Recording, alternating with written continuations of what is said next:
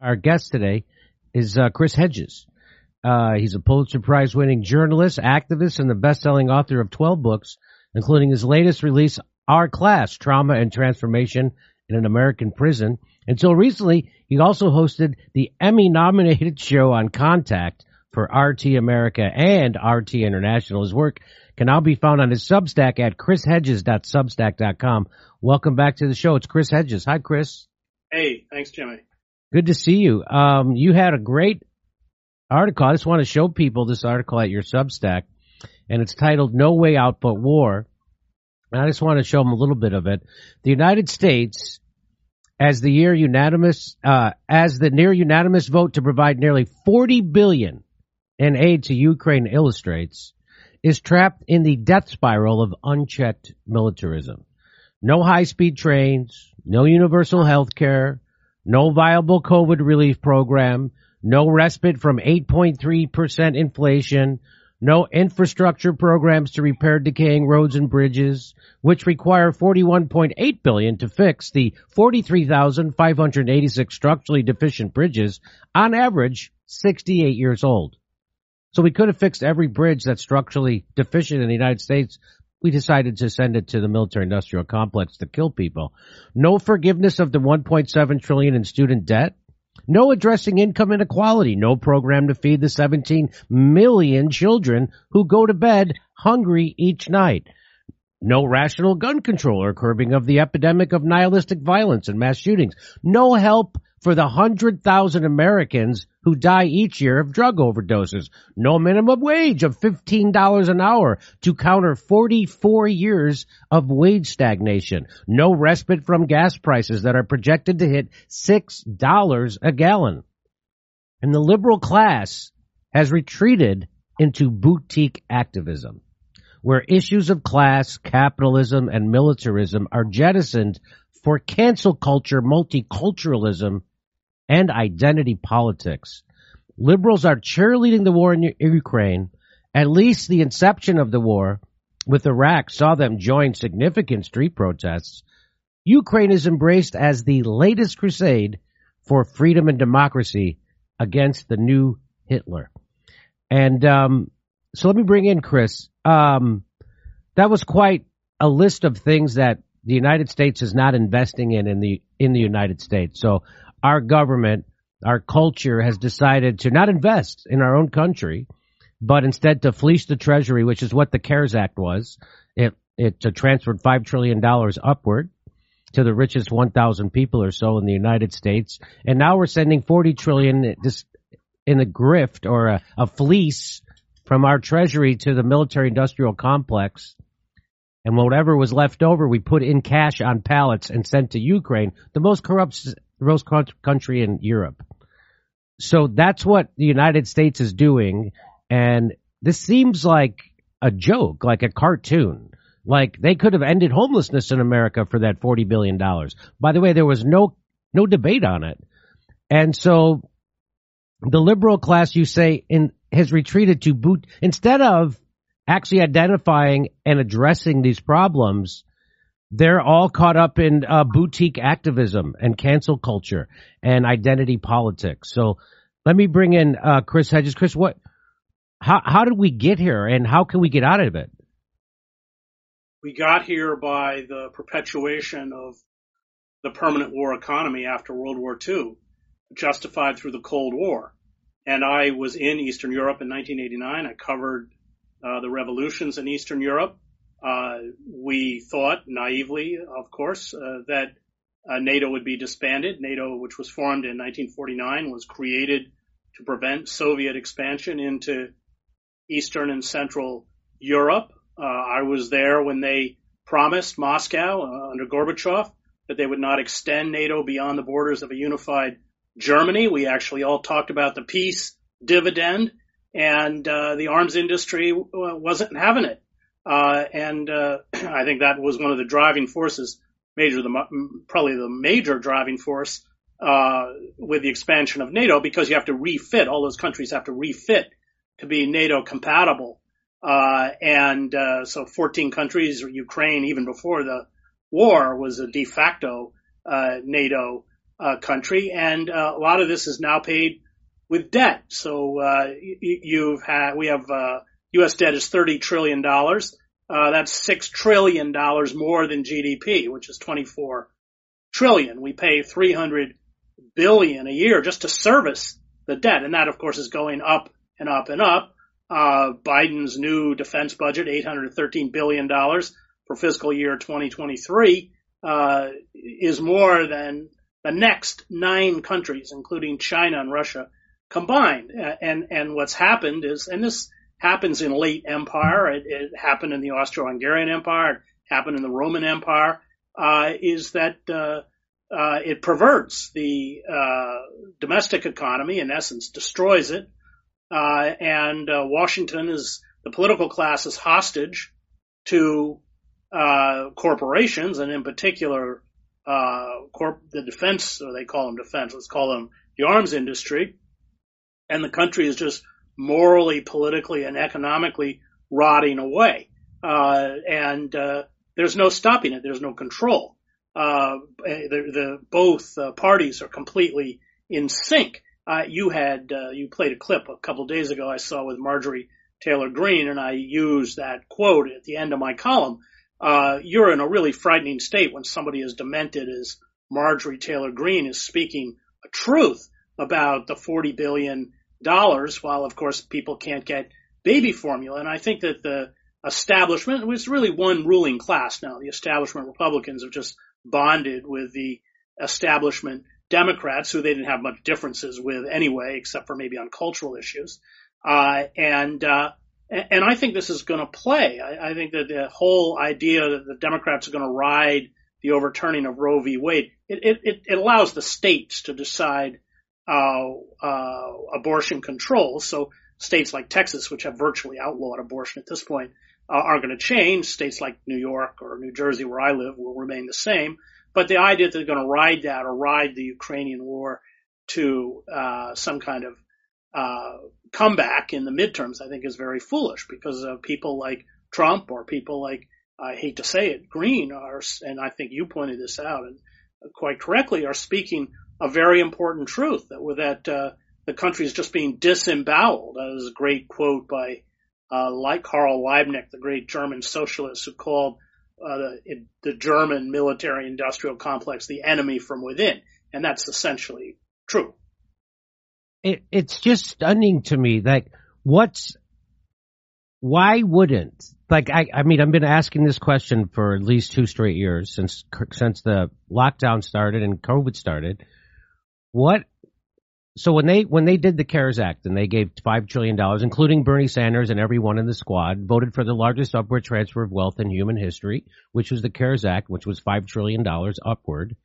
Why wouldn't they take forty billion like they just did it in a eye blink and gave it to Ukraine?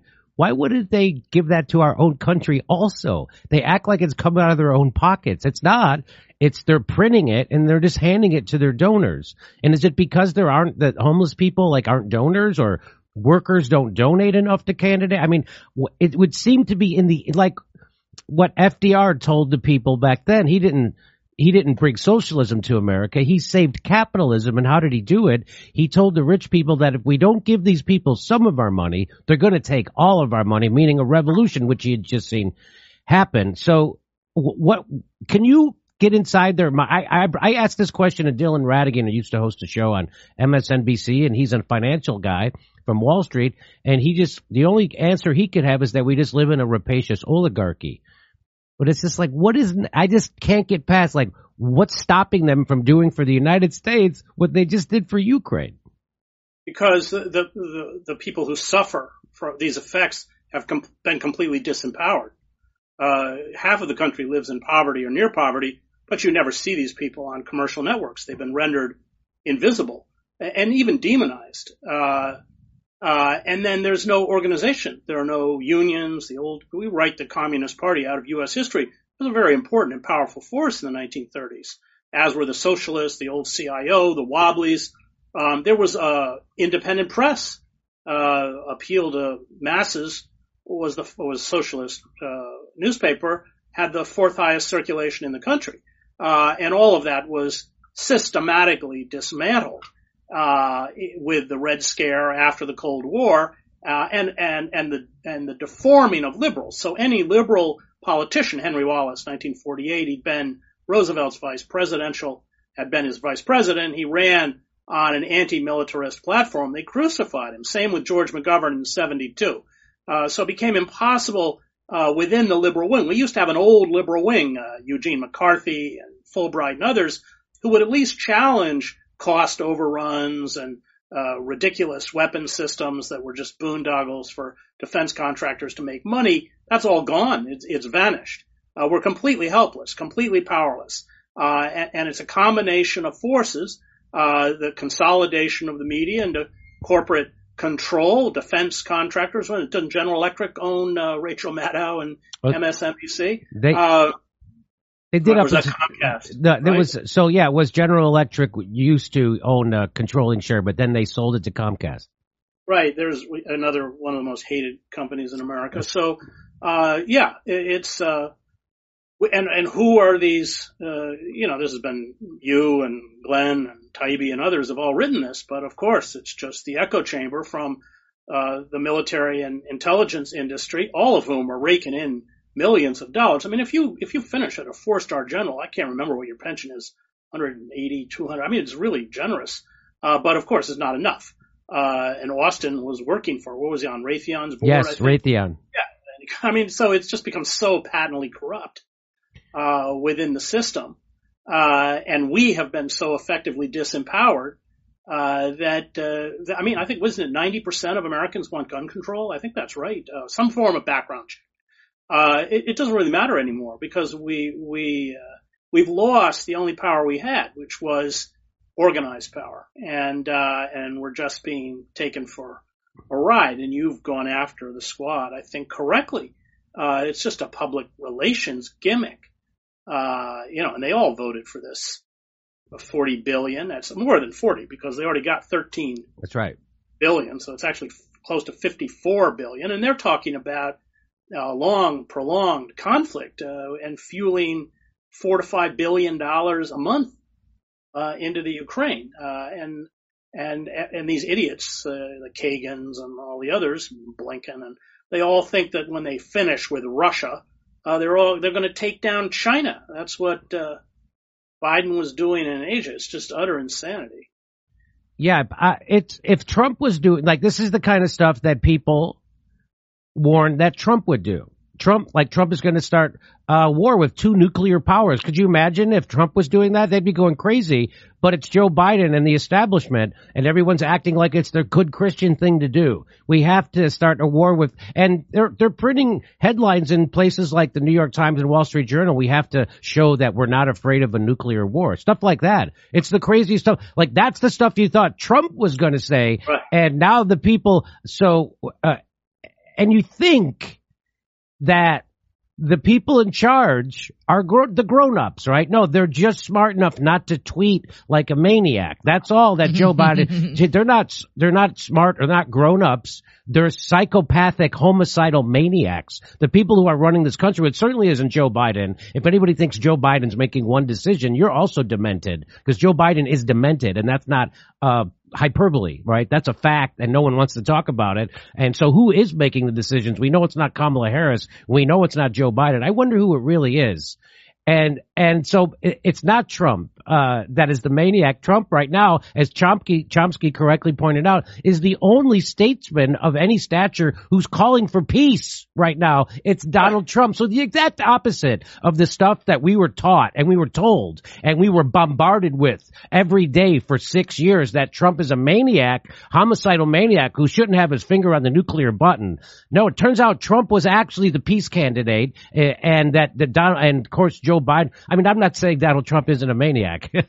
I'm saying that in this situation, it turns out the reason why he was Russiagated was because he was going against the deep state, because he didn't, he did run on uh, the Iraq war being a mistake. He did run on pulling our troops out of the Middle East. He did try to get troops out of places, and Joe Biden's like in Somalia, and Joe Biden's sending them right back in, or Ethiopia. There was actually a pause in Africa during uh, Donald Trump's uh, administration, and now we're right back in ramping it up. And you have a very interesting part in your article at your Substack, and I want to uh, read this to the people so we can talk about it. You say in 1992, Defense Planning Guidance Memorandum, U.S. Uh, uh, Undersecretary of Defense Paul Wolfowitz argued that the U.S. must enter a no rival superpower, ensure a no rival superpower again arises. So in 1992, then Defense Planning Guidance Memorandum under U.S. Secretary Paul Wolfowitz argued that the U.S. must ensure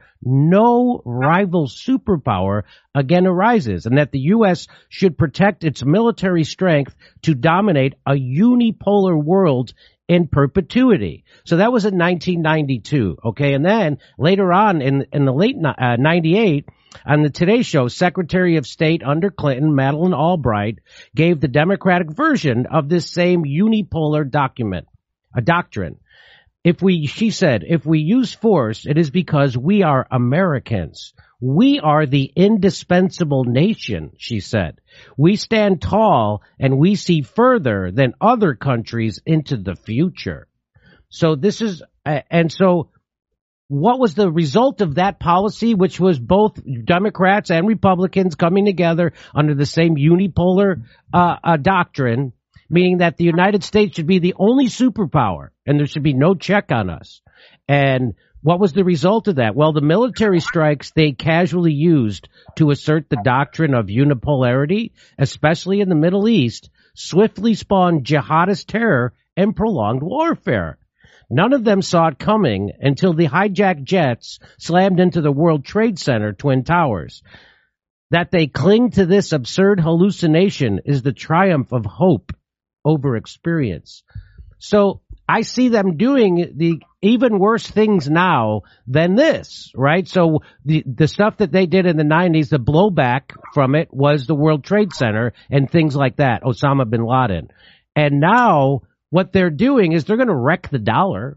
That's happening. Like the so our the dollar being the world currency, that's going to go away because of the and they're doing it right out in the open, and they're starving our own country as we uh, flood Europe with weapons and cash to the most corrupt people there. So it makes me extra nervous that this is going to keep going, and there will this will never stop. And we're to really uh, this you know this people talk about we're at the end of an empire end stage capitalism. This is all real. It's happening right out in the open and no one's doing anything about it. And if anybody does stand up and say something they're immediately marginalized right? They're immediately or like look what they do to Matt Taibbi Glenn Greenwald yourself. They took all your stuff off YouTube. They call those people right wingers to try to discredit them. So I, I don't even know if there's a question in there. It's just more of a fear. If you want to respond to any of that. Yeah, I mean, so the, you know, I wrote a column uh, called uh, "The Pimps of War," which was largely on the Kagans and Victoria Nuland, all these figures that never go away. I mean, Victoria Nuland is now working for Biden. Yep. I think she's number three in the State Department. She was Cheney's chief policy advisor. Uh, you, you know, Obama had these people in the White House. Uh, so it doesn't, you know, both, they serve both parties and all of these think tanks, the Project for the New American Century, American Enterprise Institute, Institute Foreign Policy Initiative, Institute for the Study of War, Atlantic Council, Brookings, uh, they uh, are lavishly funded by the defense industry, uh, which is why people like Fred Kagan, remember these people are just wrong about everything. I, I, I covered the, started as a journalist covering the war in El Salvador. And uh, that's when I first ran into these nutcases like Elliott Abrams and uh, Robert Kagan was working for him. He was the director, State Department's public diploma in the uh, State Department Public Diplomacy Office. They were just propagandists for the death squads in Guatemala and El Salvador, or the uh, Contras who were just uh, drunken rapists and uh, sadists and thugs and killers. Uh, and, and their job was really to discredit, uh, attempt to discredit all of the reporting that we were doing on the ground. they've been wrong about everything. Uh, they were wrong about Iraq. They thought we were going to invade Iraq and democracy was going to emanate outwards across the Middle East and uh, rechange the entire uh, landscape of the Middle East, including Iran and American hegemony and power would be resurrected. Uh, they were wrong about uh, Syria, uh, wrong about Libya, wrong about Afghanistan. They're wrong about Russia. And they're they're writing. I mean, you should read this stuff. It's very frightening. I mean, they are just so cavalier about taking or or antagonizing a nuclear power. Uh, and, and, you've got uh, uh, Kagan, for instance, in the latest issue of Foreign Affairs, uh, essentially uh, saying, "Don't worry, uh, Putin isn't going to use the bomb." Uh, it, it, it's uh, it, you know the fact that these people don't go away. It's like some kind of bacterial strain or something you can't get rid of. Well, of course, they're perpetuated because they are the shills for the war industry. That's it. And I have far more experience in the Middle East than any of these people. I spent seven years there. I spent months of my life in Iraq. I speak Arabic. I was the Middle East bureau chief for the New York Times. So, uh, but because I won't parrot that narrative, I'm completely blanked out. It's not, it's not a matter of picking anybody with any real world experience. Uh, it, it's about people, uh, self-identified experts and specialists, uh, who essentially work as pimps uh, for the war industry, and they're lavishly paid for it, and they have prominent platforms. Uh, who's that guy? David Frum. Remember David Frum? Yes. Uh, yes. I was I was on Lawrence. I was invited to be on Lawrence O'Donnell's show, which surprised me. Uh, and I said I would only go on if I had 20 minutes. I wasn't going to, and they assured me that I would. Uh, and I'm sitting there, and they put that makeup on your face. I'm sitting in the room with Frum, and uh, suddenly the producer comes in and goes, "You're not on." They gave all my time to Frum. That's MSNBC. Uh, oh. and, and this is a guy, axis of evil. I mean, this is guy is, is awful. Islamophobe and everything else. So, uh, yeah, the rot is palpable. And I think that, you know, I, of course, don't, uh, ever, uh, loathe Trump like many people. Um, but, uh, the, many of the supporters of Trump and supporters of people like Greene, I mean, what happened when uh, Greene essentially said, we can't get uh, baby formula for our uh, kids and we're sending $40 billion, which they had no time to read. I think they get it like three o'clock three, or something. Three o'clock in the afternoon and they didn't, nuts. did not have time and, to read uh, the bill. Yeah, they didn't even have time to read it. It's just, uh, and nobody even knows how it's going to be dispersed. It's just like Syria, uh, in that sense. and, I, you know, I, I think that, that there is a feeling among a huge segment of the population, and they're not wrong, that they're being had. Uh, and if the only people who are going to be honest about their being had uh, come from these kind of proto-fascists, then we're in serious trouble. I mean, the, the, the quote unquote squad, even Barbara Lee, I mean, uh, yeah. Pelosi made her trip to Kiev, and I, I like Barbara Lee. I mean, she was the only person to stand up in the House or the Senate against unlimited authorization to wage war after 9/11, even she signed on. They've all signed on for this insanity. Uh, and and and uh, you know, you're talking about uh, repugnant figures who speak truth. I mean, I, I think at the top of the show you mentioned Kissinger. Kissinger, because Kissinger comes out of that old kind of uh, Cold War and that Sino-Soviet split. The, the, always the tactic was to uh, keep uh, China and Russia from ever forming an alliance. And of course, uh, what Biden has done is propel them uh, yes. uh, into each other's arms yeah. because Russia has nowhere else to go, and they're carrying joint military exercises off the coast of Japan. Uh, I, I'm not an economist, so I'm, I'm not going to pretend to tell you uh, when the dollar will collapse, uh, but they're certainly working overtime. I mean, to make sure, as, as you said, Italy's paying in rubles uh, that to, to sever theirself from the dollar. Once they replace uh, SWIFT, which is the international money transfer system, once they can set up a system like that, uh, then we go back and look at the 1950s in Britain uh, when the pound sterling was dropped as the world's reserve currency. That plunged uh, Britain into a pretty severe depression, and we won't be any different. Nobody's going to want to buy our treasury bonds. The value of the dollar will plummet uh, a third, two thirds, who knows? But it's going to be really, really grim. Well, here because is... we're running, we're running on fumes. I mean, the empire runs on debt. Yeah, I know, and it runs on the petrodollar, and they're doing everything they can to get rid of it. And here is uh, Marjorie Taylor Greene, and let me just show a little bit of that. Thank you. A rise in opposition to the Ukrainian supplemental bill. $40 billion but there's no baby formula for American mothers and babies.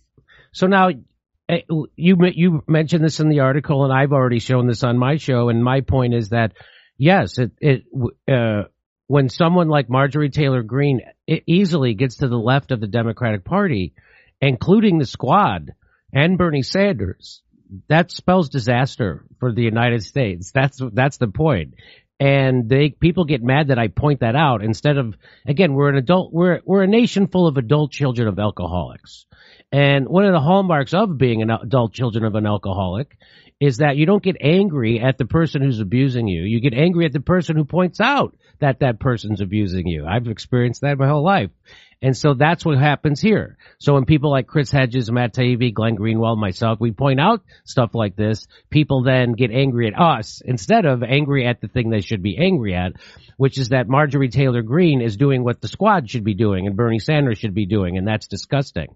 And imagine if they were join together Imagine if the squad, Bernie Sanders, Elizabeth Warren, any who else, uh, all the there's a hundred progressives in the progressive caucus. If they, I mean, maybe we could have done something, but no. That and by the way, this was all show. So what the, what's weird about this is that she articulates the problem. She so it shows you that they all know the problem. She went on to vote against baby formula relief. So it just goes to show you they know what's going on and what should be done, and they can articulate it when it serves their partisan uh, purposes. But when it actually comes to do something, nobody's going to do anything for you. Nobody. Isn't yeah, that right, Chris? Yeah, it's all burlesque. It's all political theater on both sides of the aisle. Uh, you know, we have serious existential threats, uh, new pandemics, the environmental emergency, uh, and the, the, proposed budget for the CDC next year is uh, 10.675 billion dollars. The Proposed budget for the EPA is 11.881 billion. Ukraine got more than double that. Yes.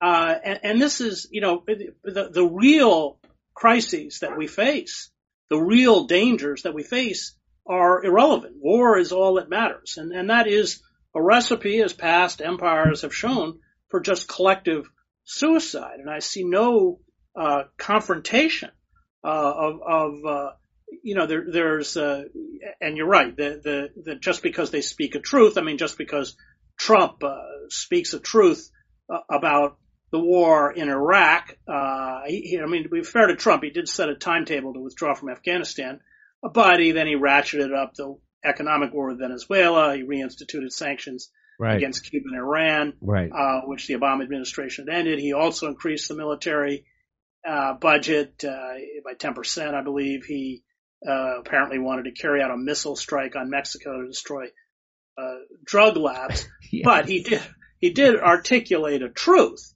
uh, that I think resonates, and the cowardice or the kind of uh, careerism that has gripped uh, the supposedly progressive wing of the Democratic Party has silenced it. Uh, and and I, you know, in, in in the long term, that truth is the most powerful weapon they have, and they're not using it. It's why Bernie uh, would. I think both of us were pretty critical of Bernie, but Bernie wouldn't go after the Democratic Party. No. Uh, the Democratic Party was as to blame for the debacles that were visited on the working class and the rest of the country as the Republicans, especially Clinton. Um, so uh, that that inability to speak uh, uh, the truth about what's happening to the society and ceding that to figures like uh, Marjorie Taylor Greene or Trump is really dangerous, man. Even the Democrats all uh, now project that they're going to get shellacked uh, in the midterms, and they don't care. They don't care because they don't work for you. They don't work for me. They are self-interested dealers who work for the military industrial complex, big pharma, Wall Street, uh, oil companies, and uh, telecommunications. And I mean, uh, Silicon Valley. That's it. That is it. And if you think otherwise, uh, just look around. just look around. Just look where they go as soon as they leave office. That's right. I mean, the, the, and that's just the insidious, flagrant, open corruption uh, is uh, is staggering. There's even no shame about it anymore. Barack Obama has a uh, 48 acre estate on Martha's Vineyard. what the? That's the Well, guy. the- That was you know, the the head of the Workers' Party. There you go. Well, there was Clinton left office uh, because of legal bills owing a million dollars.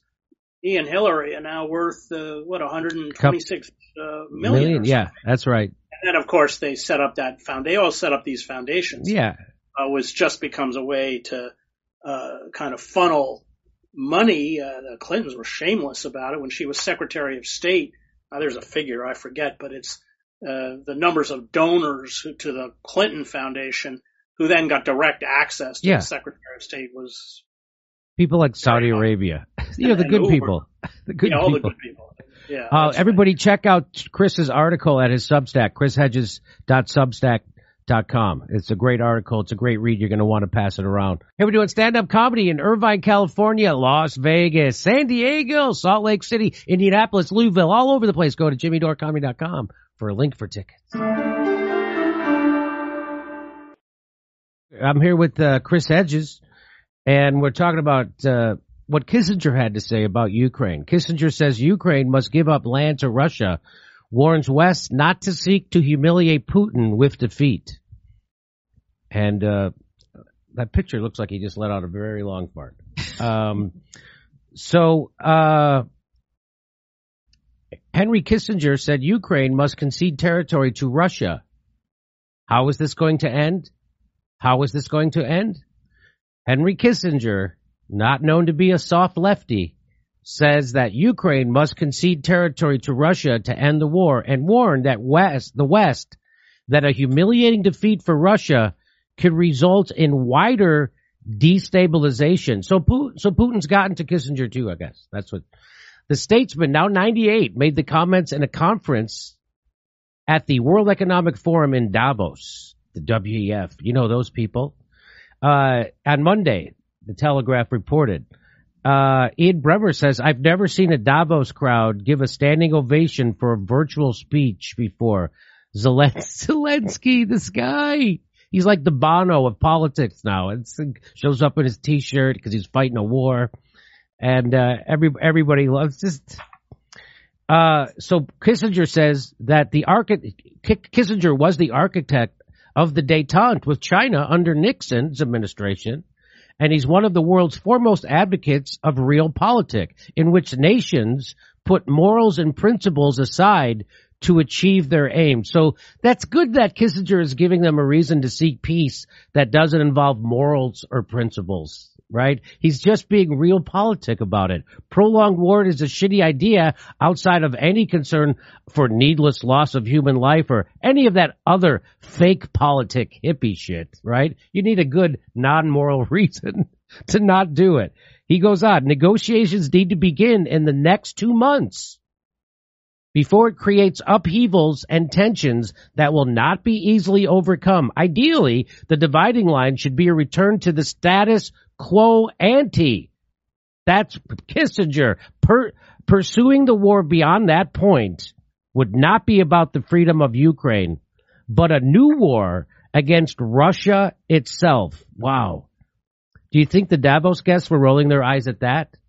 Yeah, no shit, Kissinger. The whole thing is a proxy war with Russia. You think we give a shit about Ukraine? Most of us just now found out that it's not called the Ukraine.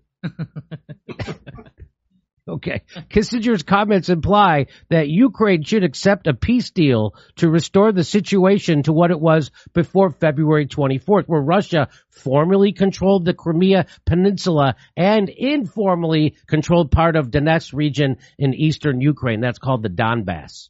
Okay. Um, and Ukraine officials have opposed the idea that they should give up any territory. Right. You know why? Because the Nazis in Ukraine will kill them if they say they should do that. Ukraine President Volodymyr Zelensky said Ukraine would only accept Russia giving up all claims to land in Ukraine and staging a total withdrawal. So he has to say that or he's going to be killed by the Nazis. That's not how it's ending. I'll tell you, I can guarantee you this is not how the war is ending. This is, it's not happening that way. The way it's going to happen is whatever Vladimir Putin wants, that's how it's going to end. And it's going to end with, uh, Ukraine ceding those those territories. Kissinger, in his remarks, said that Russia had been an essential part of Europe for 400 years, helping balance the power structure at crucial times. He argued that the West should not risk pushing Russia into closer alliance with China. Uh, I hope the Ukrainians will match the heroism that they have shown with wisdom Kissinger said, adding that Ukraine's proper place was as a natural buffer state rather than a fully integrated part of Europe. Wow. So now he's quoting from the soft on Putin playbook. How does he not get that World War III is worth it if it hurts that one guy we hate named Putin? Okay, hold on. In recent months, cracks have been showing in the Western alliance against Russian aggression with isolationist Republican lawmakers in the U.S. opposing a $40 billion aid package to Ukraine and Hungary stymieing European Union attempts to blockade Russian oil. As inflation creeps up, public opposition to the war may also increase. Isolationists! Isolationists! The anti-vaxxers of statecraft! How I hate them the isolationist. And here's what friend of the show Jackson Hinkle says, speaking at the World Economic Forum, Henry Kissinger said the Ukraine should cede territory to Russia to help end the invasion. Kissinger made this claim not because he's a Russian asset, but because he understands that Europe's economy is beginning to implode. So let me bring in uh, Chris Hedges on this. Now, Chris Hedges knows a thing or two about things. And um, what do you make of Kissinger coming out and saying this? Why would he be unleashed to tell the truth? Because he comes out of uh, a long history of détente and Cold War relations. Uh, he, uh, George Kennan, the, the great Sovietologist, uh, they all understood that we shouldn't expand NATO beyond the borders of a unified Germany. At the time, Kennan lived long enough to uh, decry the expansion of NATO as the greatest uh, mistake of the Cold War era. Uh, the the balance of power, power politics, uh, which by the way is what was disrupted in the Middle East. Iran and Iraq used to balance each other out, and then of course we went in there and essentially gave the Iraqi governments to the Shia and made it a province of Iran. Uh, and, uh, and, and so Kissinger's going back to that old playbook of making sure that there are uh, uh there never is an alliance formed between China and Russia. Uh, and, and during the old Soviet Union, uh, especially when Mao visited, uh, he felt that Stalin didn't treat him with appropriate uh, respect and deference. Uh, so that's that's always been part of the kind of geopolitical game, and, and that's where he's coming. I hate to agree with anything Kissinger uh, says. He, he, of course, alone should spend the rest of his life in prison for what he did in 1973 against Salvador Allende and the Chilean people. Um, uh, but he's right. Uh, he's right. They, they, that, that's how it's going to end.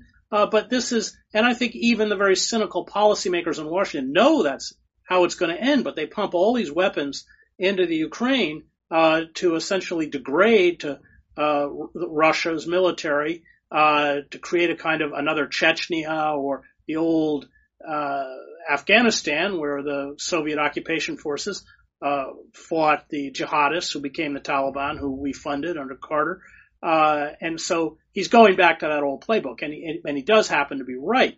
Uh, but that these current uh, uh, neoconservatives, liberal interventionists, all kind of fused into one, uh, see this as a wonderful opportunity to to if certainly cripple uh, Russia, both in terms of sanctions and in terms of its military capabilities. The sanctions are clearly imposed, by the way, to get rid of Putin.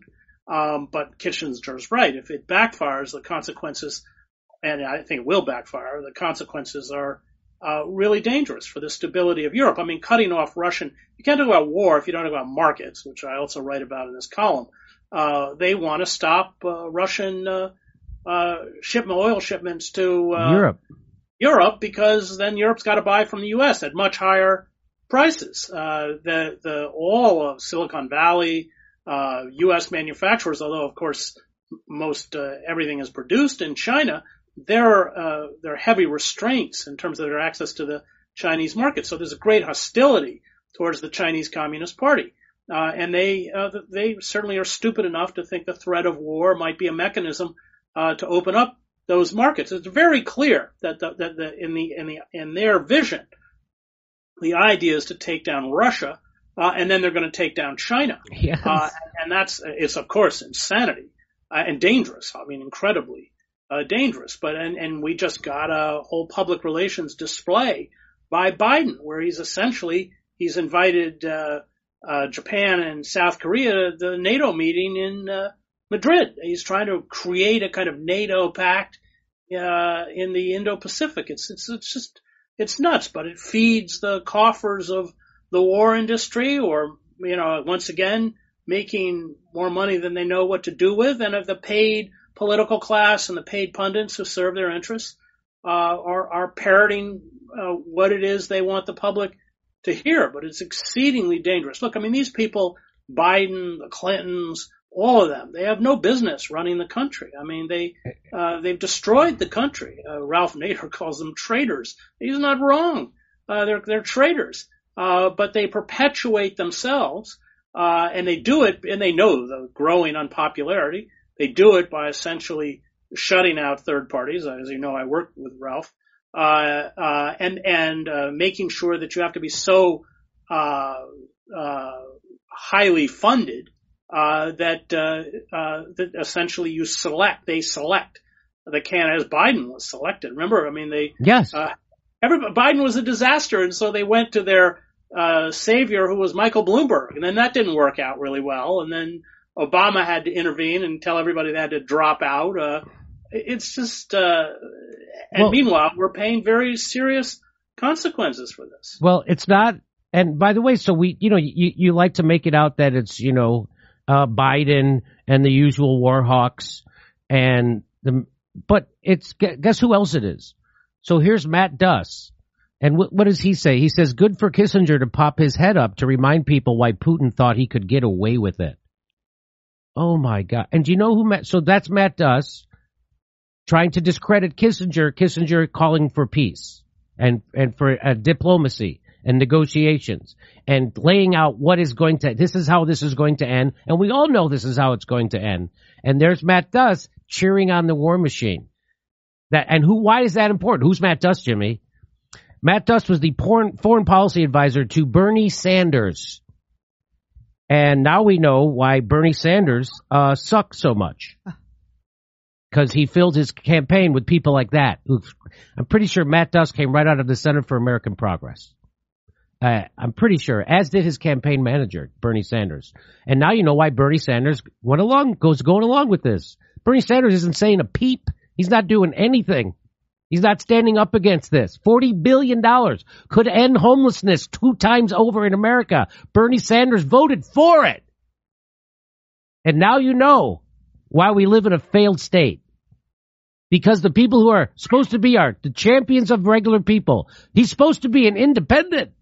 Bernie Sanders, which is the biggest bullshit I ever heard in my life, is going along with it. There is no left in America. I keep telling people that. And people say stuff like, well, the squad is the best chance we have, Jimmy. You shouldn't criticize them so hard. They're, we don't have the squad. We don't have Bernie Sanders. The Democratic Party, which means the corporate donors, the corporate class, the oligarchs, they have the squad. They have Bernie Sanders. We don't have anything. This idea that they're on our side is a fucking joke of all jokes. And there it is right there. There's Bernie Sanders, foreign policy guy. When, you know, when Kissinger is to the left of you, I think maybe I would take a look at my position again. That's, uh, by the way, uh, Kissinger, you call yourself a war criminal? It sounds like a pussy. That's what Matt Duss is saying. That's what he's saying. And here's Max Blumenthal. Good for Duss to pop his head up to remind people why Bernie has become more hawkish on Ukraine than Henry Kissinger. Okay. And Michael Tracy says, what's the alternative to Kissinger's suggestion, if not perpetual war? Because I still remember when everyone claimed they were sick of that. There's the, the only alternative to what Kissinger is saying is forever war.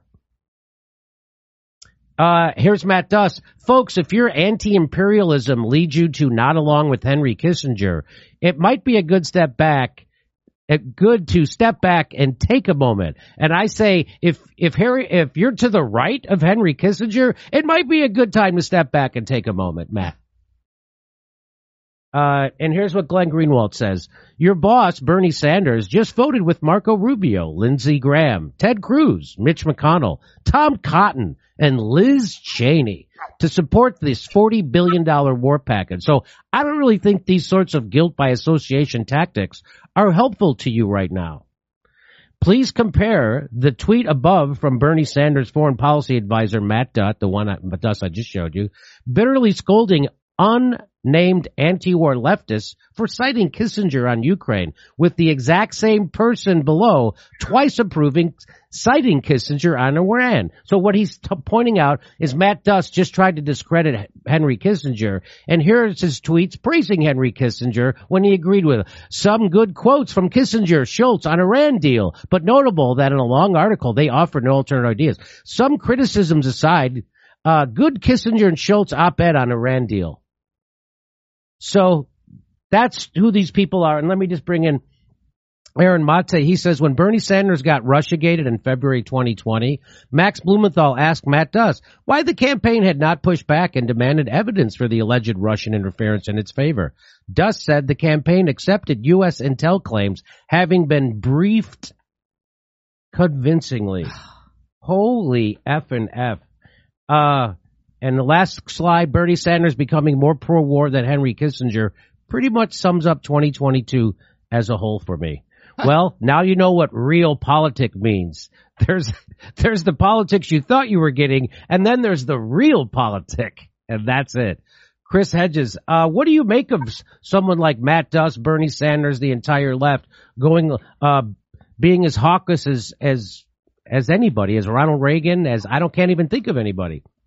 Well, it's a faux left. I mean, it's not a real left. It's uh, it's a left that won't confront American militarism because their political career would end. Even Bernie wouldn't confront militarism. Uh, the, fact is, if we don't radically reduce military spending uh, and uh, uh retreat uh, from our what 800 military bases around the world, uh, if we continue to essentially throw ourselves into unsustainable debt to carry out acts of futile and uh, military adventurism, one debacle after another, starting with Vietnam, going all the way through.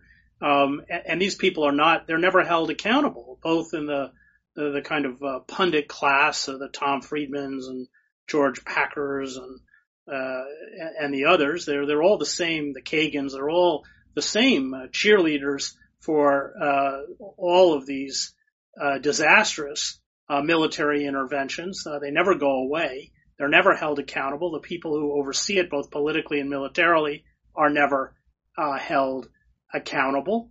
Uh, and uh, and you can't confront them. If you do confront them, it's political oblivion. And Sanders is smart enough to know that, so he didn't do it. He won't do it. What if he did, though? What do you think? Of, what if he did? What if he tried to rally the progressives in the House and get people out in the street, all of his followers, right? All of his millions and millions of followers. What if he tried to rally people against this? Wouldn't that be something? Yeah, well, that would show political courage, which he doesn't have. Oh. Uh, he, he would end up like Nader. That's not conjecture because I was at an event with Bernie before at the climate march with Kshama Sawant, uh, the socialist city councilwoman, and she kept pressing him to run as an independent. This is before in uh, the first presidential run, 2016. And finally, Bernie said, I don't want to end up like Nader. Well, that was the answer. He didn't want to end up like Nader. His career was, his political career was more important to him than doing what you just said. Uh, and they're ruthless. I mean, I mentioned Henry Wallace, I mentioned McGovern. Uh, they, and the elites conspired against both of those figures. Remember that when McGovern got the nomination, uh, the Democratic hierarchy immediately bonded with the Republican hierarchy to destroy uh, McGovern. And then they changed all the rules, so there would never be a grassroots movement that would be able to nominate uh, a Democratic candidate again. Uh, so he, he knows this history. He knows what would happen. He doesn't want to pay the price. Uh, it is amazing. So demonizing Ralph Nader the way they did, they even got lefties to do it.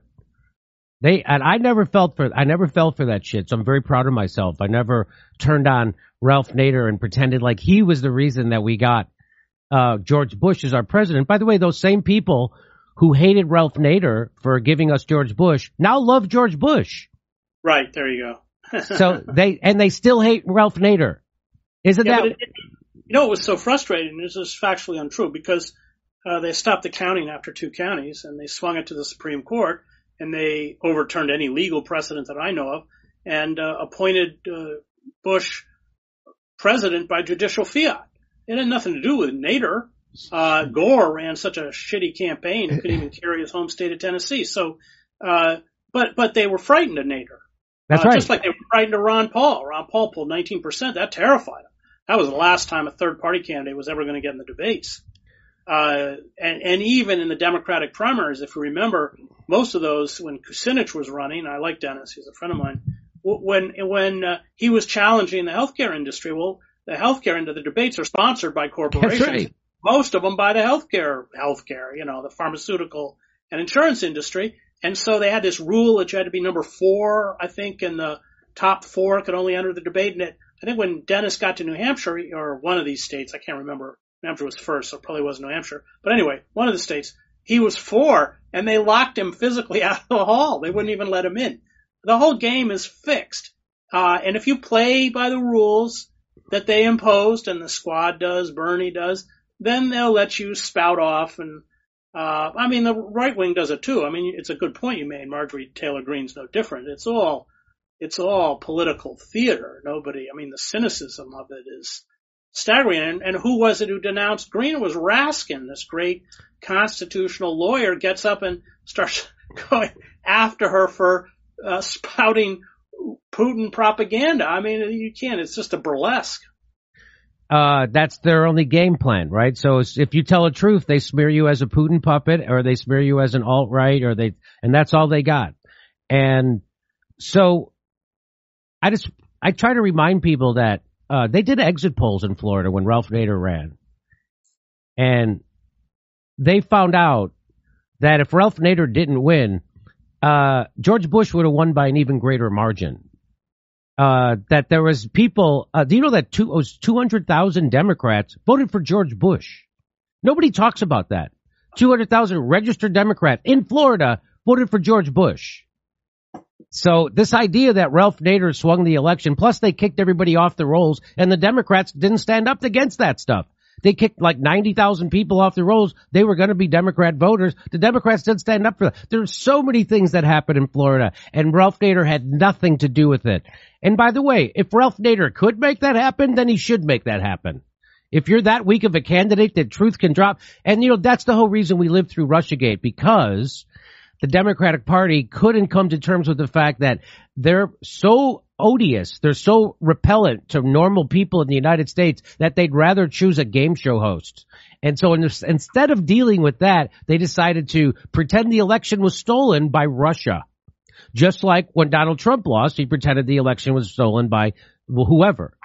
Um, so anyway, let's. Uh, anything you'd like to say to close this uh, segment yeah, out? That's why the censorship. So they're not they're not going to address the systemic or structural issues. Uh, th- there's no interest on their part in doing so. So the way that they're responding is censoring critics of the Democratic Party from the left and the right.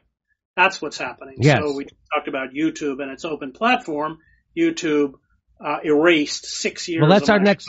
Let's get to that. That's our oh, next okay. story. So let's hold that. Yeah, okay. Yeah. Censorship. Yeah. So, so you're saying, so that's what I've been saying at this show. You're saying a version of it now is that because our political system can no longer deliver to the people of America, it's just broken. It is seized up uh, even right now, they can't give people, even during COVID, for some reason, Joe Biden wouldn't give $2,000 check to people as if it was coming out of his own pocket. So they're so broken that they, they, they know that people are going to revolt unless they can control the narrative. And now they're using censorship to do it. So instead of helping you, then what they're going to do is stop the person who's pointing out that they're not helping you and they're going to censor them. And that's what's happening. And you got censored, and we're going to talk about that coming up next. Hey, we're doing stand-up comedy in Irvine, California, Las Vegas, San Diego, Salt Lake City, Indianapolis, Louisville, all over the place. Go to jimmydorecomedy.com for a link for tickets.